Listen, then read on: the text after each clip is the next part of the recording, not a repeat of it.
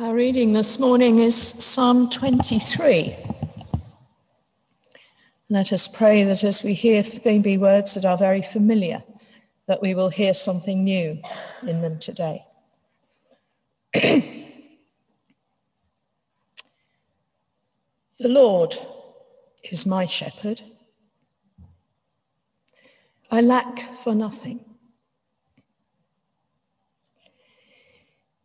He makes me lie down in green pastures. He leads me beside still waters. He refreshes my soul. He guides me along the right paths for his name's sake. Even though I walk through the darkest of valleys, I will fear no evil, for he is with me. His rod and his staff, they comfort me. He prepares a table before me in the presence of mine enemies. He anoints my head with oil. My cup overflows. Surely his goodness and mercy will follow me all the days of my life, and I will dwell in the house of the Lord forever. Amen.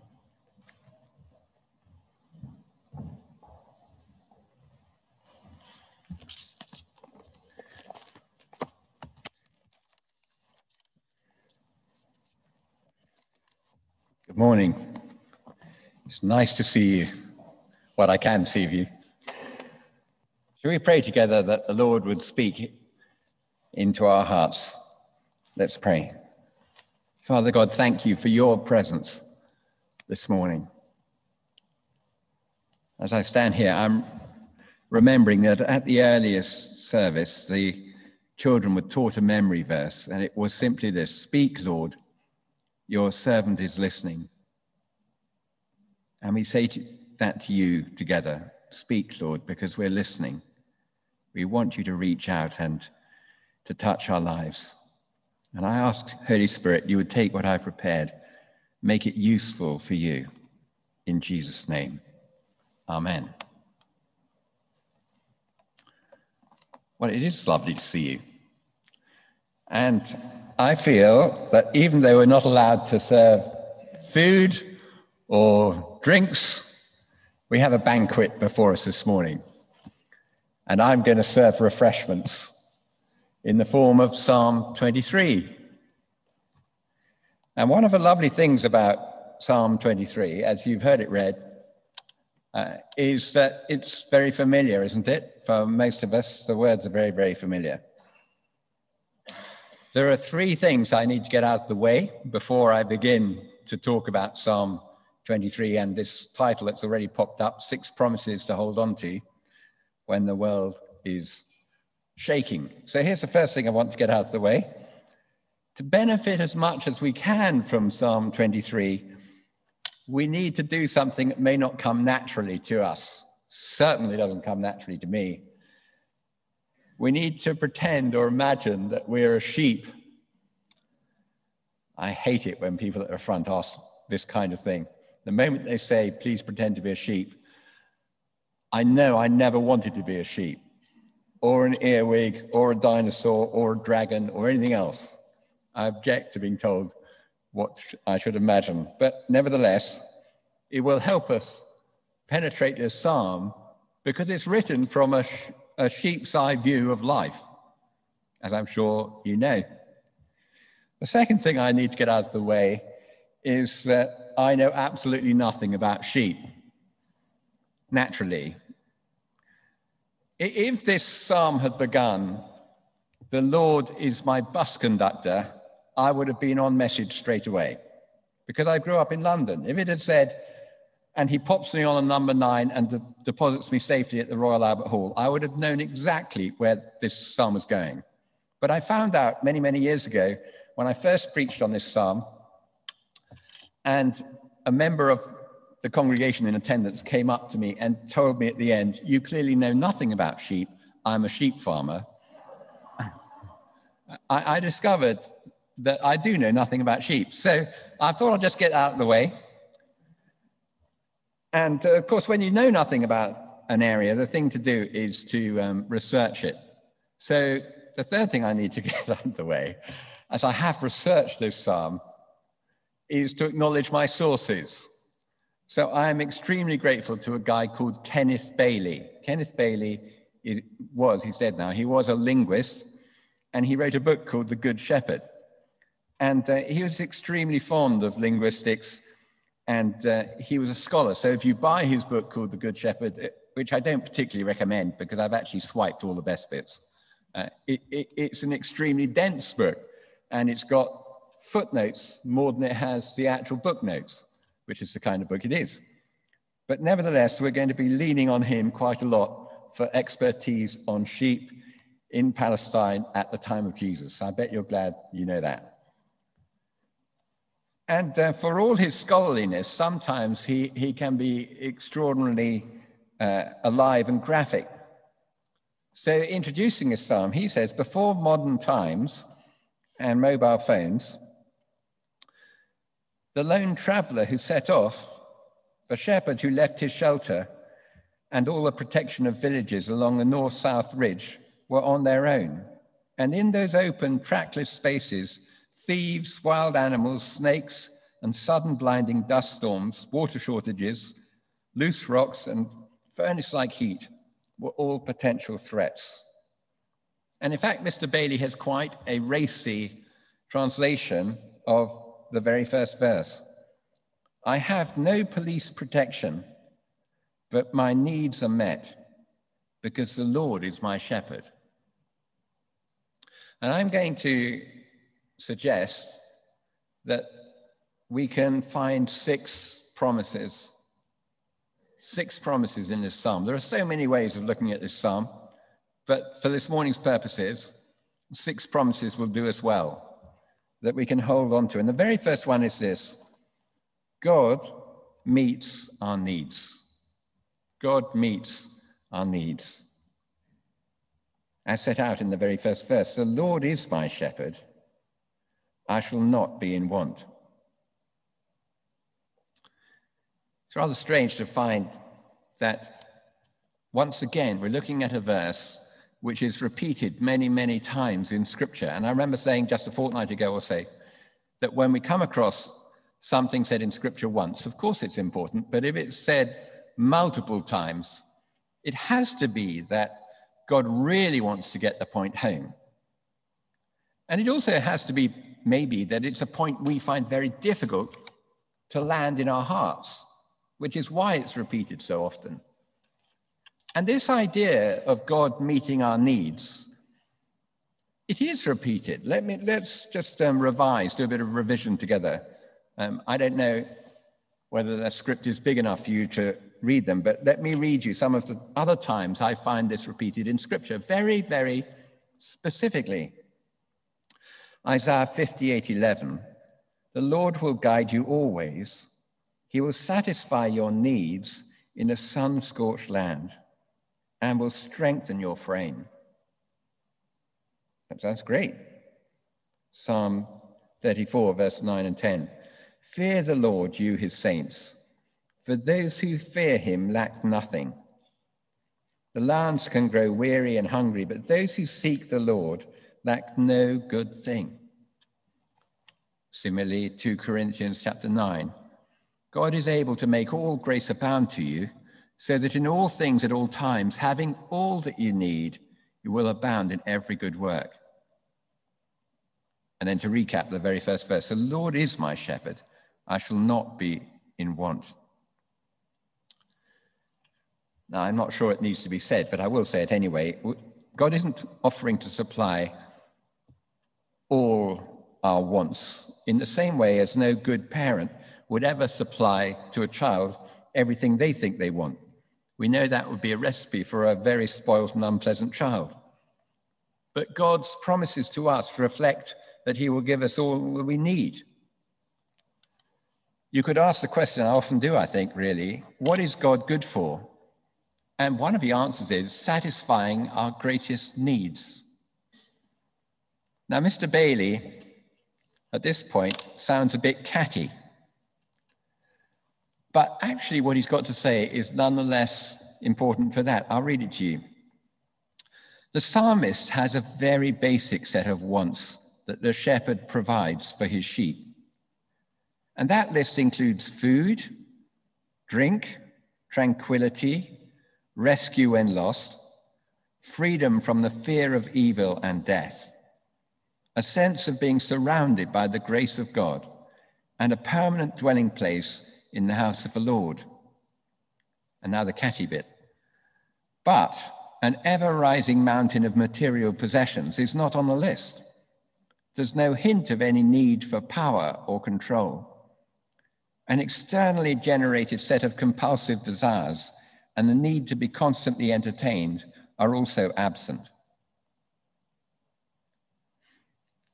So, if we're looking at what is God good for, we might also ask who is God good to? To those who deserve it? No, no. But to those who will receive it. We know, don't we, who is penning this psalm, who's writing this prayer. Has he lived an exemplary life? Clearly not. It's King David, who in his career, if you want to call it that, is known for committing murder, is known for committing adultery. And yet, and yet, God's love envelops him. And he reaches a point where he can say, that if he follows the Lord, nothing is going to be missing. So before we move on, a quick reality check, a quick reality check in verse one. We need to look at the first five words rather carefully, because if you change any one of these five words, the rest of the psalm ceases to be true for you, and even verse one ceases to be true for us. The Lord is my shepherd. Is he? Is he? And actually, one of the things I think this COVID situation is doing for all of us, whether we like it or not, and we probably don't, it, it, it's kicking away the props. And some of the things that maybe without consciousness we relied on are no longer there or are threatened to be taken away from us. And I, I don't think there's any other way than being shaken to find out what your foundations really are. So before COVID, I suspect for most of us, you know, there have been periods of our lives where we would have said, I've got plenty of friends, I shall not be in want. And there's nothing wrong with that. It's great to have plenty of friends. I rely on my friends, I shall not be in want. But what happens now that we don't have easy access to our friends? Or some people will say, I'm economically secure, I shall not be in want. And what happens when we feel less economically secure? Or I'm not particularly troubled right now by any member of my family. They're more or less behaving themselves and life's going relatively well. And who wouldn't wish for that? But what happens when that dips? Well, if that's where our peace was, uh, it'll disappear. But David says in this psalm, no, my foundation is the Lord is my shepherd. And if you were a sheep, a life lived out of touch with the Good Shepherd would be a life of struggle for a sheep. And for us who are followers of God, a life out of touch with our Lord will be a life where we're never at peace or at ease. So it's good to know, isn't it, that Jesus describes himself as the Good Shepherd who goes out of his way to find one lost sheep, that he precisely comes on that kind of a mission seeking to save the lost. Telling another story, didn't he, uh, that it gives more pleasure to find one sheep that was lost than 99 who were never lost. So he doesn't begrudge us the search. He would welcome us back. Now, I'm going to step back from my points and just say something about this psalm. This psalm meanders. not only do we have to be sheep this morning, we have to be prepared to go on a meandering journey. I'm not very good at that. I'm an A to B kind of guy. I like to know where am I starting from, what's the destination, and I don't generally take much notice of what goes along in the journey. I just want to arrive. But you won't get much out of this psalm if you're not prepared to meander. We have to stop and take in the view. It's a bit like uh, I'm watching um, a series on, of programs on, on television at the moment about Michael Palin traveling around the world. And, you know, it would be, it would be a rubbish program if he just published the train timetable and said, I began in England, and now I'm in Moscow. You know, you want to know what goes along the journey. In this psalm, part of reading this kind of scripture is allowing it to penetrate us. There's nothing difficult to understand, so we can't just say, oh, I've got to reach for 101 dictionaries. What's difficult is being slow enough to let it go in, to enjoy it. So my first point was just simply that God, if you'll let him, will meet all your deepest needs. So will we let him? That was the first promise. Here's the second. God, amazingly, is in the restoration business. God is in the restoration business. When we spend time with Him individually, He enjoys our company and we get to enjoy His. Verses 2 and 3 He makes me lie down in green pastures, He leads me beside quiet waters, and then He restores my soul. I think I used to be a bit threatened by this the whole idea of he makes me lie down in green pastures. I think I'd heard someone once say, and they were wrong to say it actually, as we'll see, that if it takes God to clobber you so that you have to be lying down face up in your hospital bed, well, that's okay. Uh, you know, maybe he has to do that. That is actually not what's being described here. He makes me lie down in green pastures. Let's turn to the sheep specialist again, who's got something to say about this. A dog can be trained to sit and lie down, not so a sheep. We know the saying, you can lead a horse to water, but you can't make it drink. In like manner, no one can make a sheep lie down. The sheep will only lie down when they have had plenty to eat, have quenched their thirst, and are not threatened by any wild animal or disturbed by biting insects. The barking of one stray dog can cause an entire herd of sheep to jump and even run off if not stopped by an alert shepherd. So, says Kenneth Bailey, I prefer the translation, he settles me down. And so do I. and what we're being offered here is restoration where we most need it. He restores my soul.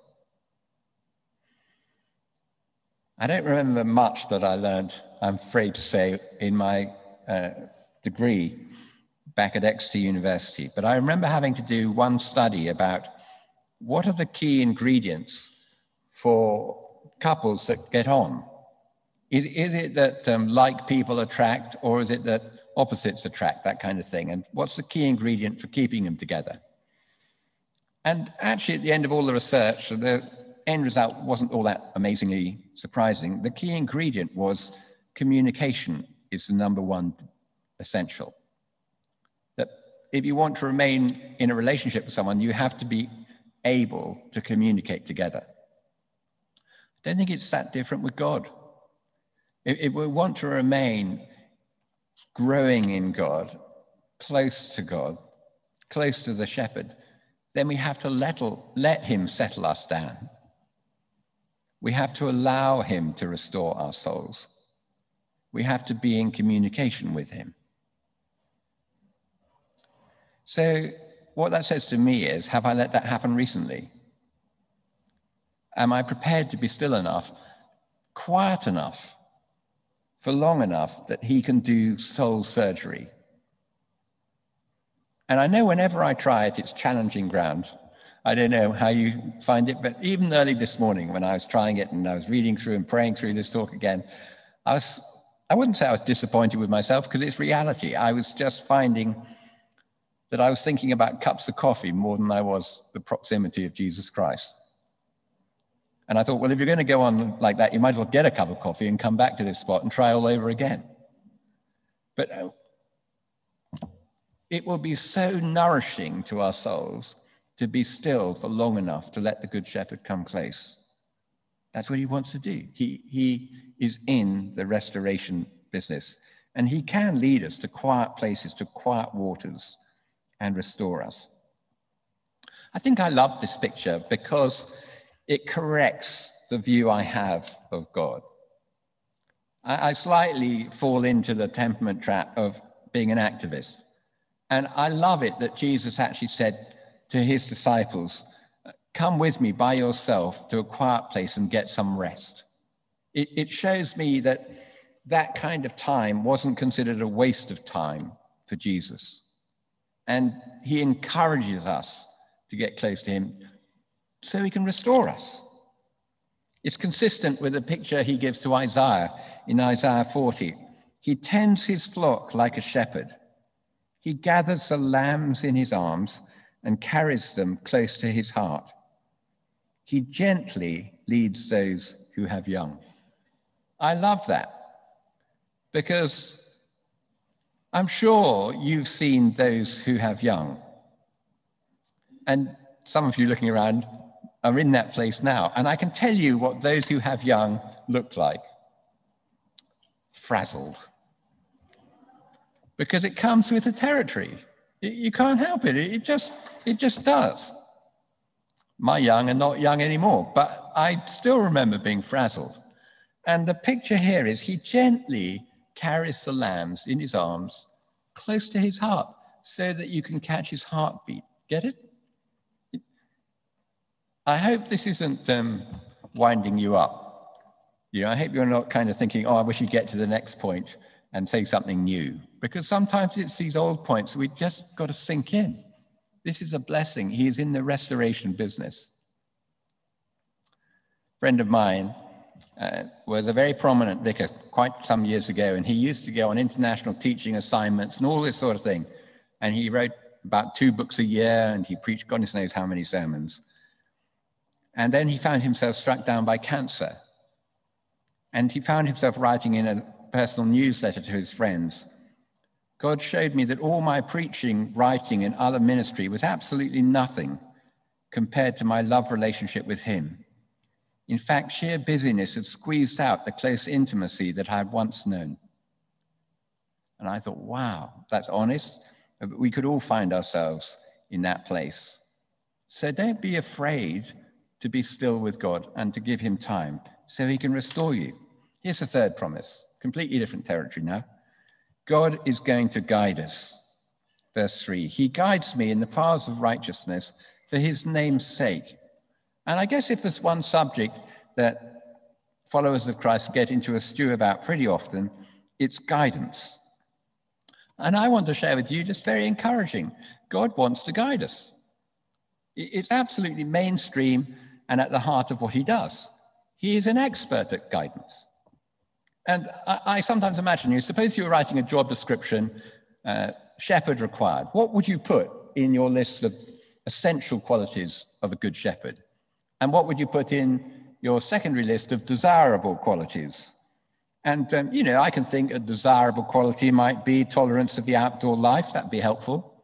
I don't think you're going to be much good as a shepherd if you never leave home. Uh, willingness to spend long times getting wet and uh, being uncomfortable ability to relate to sheep, yeah, all those kind of things, probably important. The ability to guide the sheep, number one, essential. Any, any shepherd, even a kind of plonk along grade six shepherd, not much good at anything, you have to rely going to guide the sheep. And Jesus isn't number six, grade six, hardly any good shepherd. He's the supreme shepherd. So it's mainstream and absolutely given requirement that God would guide his sheep, you and me. And he's invested in it. He says, for his own name's sake. It's, It's not to God's glory to have his followers wandering around in circles looking lost. That'd be a pathetic advertisement for his followers. No, Jesus says exactly the opposite, doesn't he? He says, I know you by name, I call you by name, my sheep know my voice, they follow me. Yes? So we can go into the presence of the Lord and say, Guide me, and he will. He will guide us if we'll allow him. There is a slight bit of challenge here, though, so I'm not going to hide it. He guides us in paths of righteousness for his name's sake. And maybe, just maybe, this is uh, the bit of ground that some of us flinch from. We go to the Lord and say, Guide me. I, I want your guidance. But I have met people who've then sort of put their fingers in their ears and say, Oh, no, I don't really want to go in that direction. When we read that he says he guides us in paths of righteousness, it's saying he guides us along the right paths, which says the path of holiness the path that brings him pleasure, the path which is a narrow path, not the broad path, the path which is nine times out of 10 going to be where the world tells you you shouldn't go. And that's why it's challenging. And if a time should ever come where we say back to the Lord, we'd never say it out loud, but we're effectively saying it, no, Lord, I'm going to go with the flow. No, Lord, I'm going to trust my gut. No, I'm going to go with my feelings. I'm going to follow the crowd. Because after all, everyone else is doing it. You can know for sure that you're not being guided by the Good Shepherd anymore. But if we go to him and say, Lord, I'm yours, I surrender, just speak, speak, Lord, your servant is listening, then he will do this. He will guide us in paths of righteousness for his name's sake. And it's a good path. It's always the best path because there's nothing in God which is apart from his goodness. He can never act against his nature. If you go to God for guidance, you'll get it. And if you'll obey, you'll find it's the best way. God promises to guide. Let's move on to the fourth promise. You'll never walk alone. You and I will never walk alone. God is going to be with us every step of the way. And that's throughout this psalm. It makes this point over and over again. Even though I walk through the valley of the shadow of death or the darkest valley, I'll fear no evil because you're with me. You're with me. Nothing is going to happen in this life or beyond it that will separate us from the love of God. I'm with you always to the end of the age. Some years ago now, I was in uh, correspondence with a very good friend of mine who lived in Cornwall called Emma who knew that she had terminal cancer. And um, we, we would just, to use Guy's phrase, we would ping an email to each other. And um, unfortunately, autocorrect got in the way of one of my emails. And um, my, what I, my heading had been praying for you, but it turned it into pranging for you, like two cars prang, which wasn't a great heading. I, I didn't spot it till she wrote back to me, Dear Rupert, thank you for pranging. And then she wrote this. She'd been for a scan and she told me that she was fearful of having to lie still while this very, very noisy machine did this medical procedure of her. I felt so close to Jesus, or Jesus was so close to me as the machine was wearing. In fact, I found myself smiling at him, and then I laughed to myself at the thought of him enabling me to do this in such a place. Without him, I would have been a nervous, terrified wreck. The whole episode ended with a giggle with the two radiographers. It was extraordinarily a pleasant experience with only a huge bruise on my hand, not painful to show that I'd ever been there. Jesus promises to be with us. I'm with you always to the ends of the earth. In fact, if you read this psalm carefully, you'll see that you've got Jesus ahead of you, alongside you, and following you. You find that he leads us beside still waters. He walks with us in the valley. And surely goodness and mercy follows us. He's all around. If you can bear one more quote from Mr. Bailey, talking about how defenseless sheep are. He says, Sheep have a special problem. They have no defenses. Cats have teeth, claws, and speed. Dogs have their teeth and speed. Horses can kick, bite, and run. Bears can claw, bite, and crush. Deer can run. But the sheep have no bite or claws and cannot outrun any serious predator. They can butt other sheep, but that ability won't protect them from a wolf or a bear. The sheep's only security is the shepherd. Indeed, you are with me. And he is with us. Promise number five, and we're nearly there. God is prepared for you and me in advance. He has good things prepared for us, even in the middle of hard times. Verse 5 You prepare a table before me in the presence of my enemies.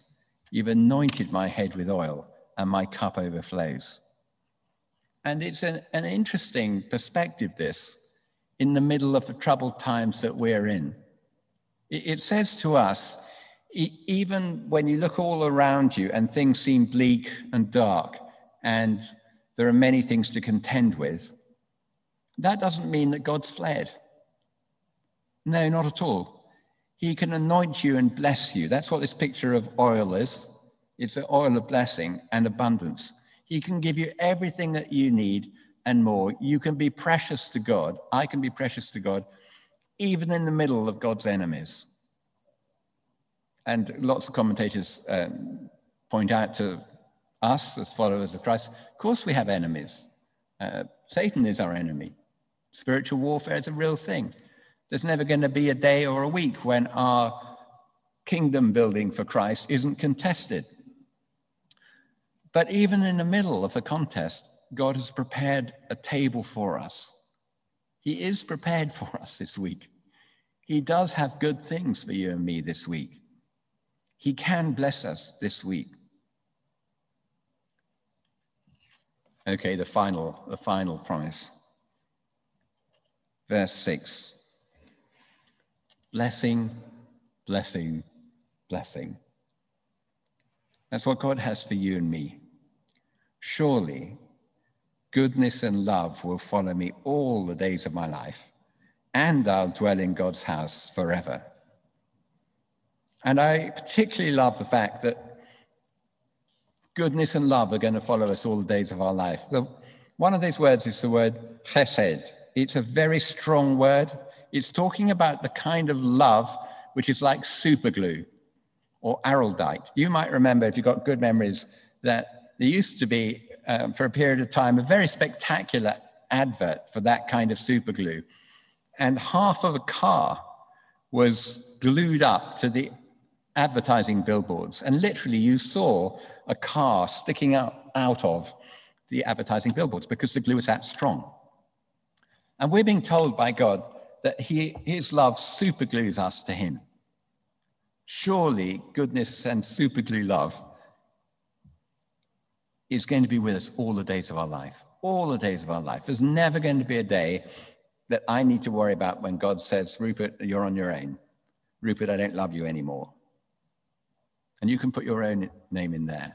And not only is goodness and mercy, goodness and love going to follow me every day of my life, but when my life's over, I will enjoy his presence forever.